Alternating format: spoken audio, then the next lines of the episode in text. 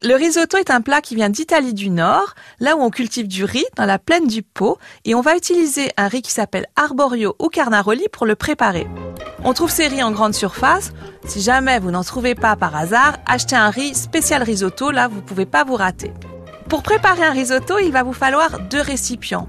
Un, on va utiliser par exemple une sauteuse, on va faire cuire le riz dedans, et l'autre, une casserole dans laquelle on va mettre le bouillon qui va servir à mouiller le riz. Parce que le principe de cuisson du risotto, c'est de mouiller le riz petit à petit.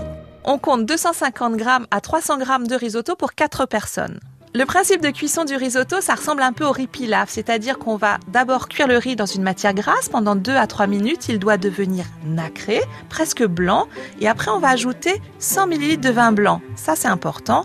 Une fois que le vin blanc est évaporé, on va mouiller le riz avec un bouillon. Le bouillon, vous pouvez utiliser bien sûr un bouillon de volaille, de légumes ou de crevettes selon le risotto que vous allez faire.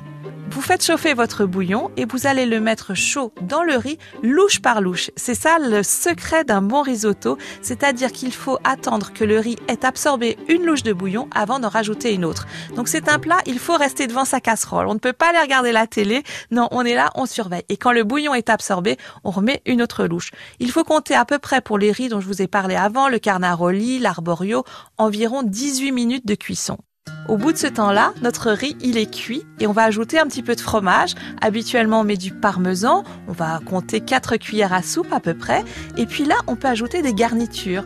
Donc, suivant ce qu'on aime ou le bouillon utilisé, si c'est légumes, volaille ou poisson, on va mettre, eh bien, des légumes, de la volaille ou des crevettes, par exemple. Vous les faites cuire à côté, vous les ajoutez dans votre risotto et c'est absolument délicieux. Ce que j'aime beaucoup dans le risotto, c'est que c'est quelque chose qui est pratique pour terminer les restes que l'on a dans le frigo. Si vous avez un petit bol de légumes, je ne sais pas, de courgettes, de poireaux dans votre réfrigérateur, incorporez-les tout simplement en fin de cuisson au risotto et là, pas de gaspillage, rien ne se perd, tout se transforme. Le marché d'Anne Taillade. À podcaster sur francebleu.fr.